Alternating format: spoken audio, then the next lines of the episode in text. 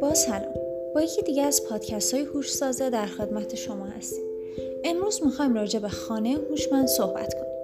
امروز فناوری و تکنولوژی جای خود را در همه زمینه ها باز کرده است.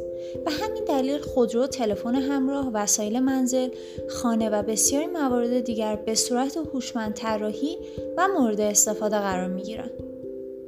یکی از مواردی که به شدت مورد توجه طراحان دکوراسیون قرار دارد خانه یا ساختمان هوشمند است.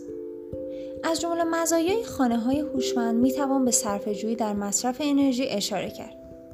این موضوع با توجه به افزایش نرخ انرژی در جهان از اهمیت بسیاری برخوردار است. دیگر مزیت این خانه ها امنیت بالا و رفاه و آرامش بیشتر ساکنان می باشد زیرا بسیاری از کارها با کنترل از راه دور مدیریت شده و نیازی به حضور فرد در منزل نیست. در خانه های هوشمند تمامی وسایل برقی از قبیل لامپ، روشنایی، تلویزیون، دستگاه پخش موسیقی، سیستم سرمایشی یا گرمایشی و غیره با کمک گوشی همراه یا کنترل مدیریت می شود.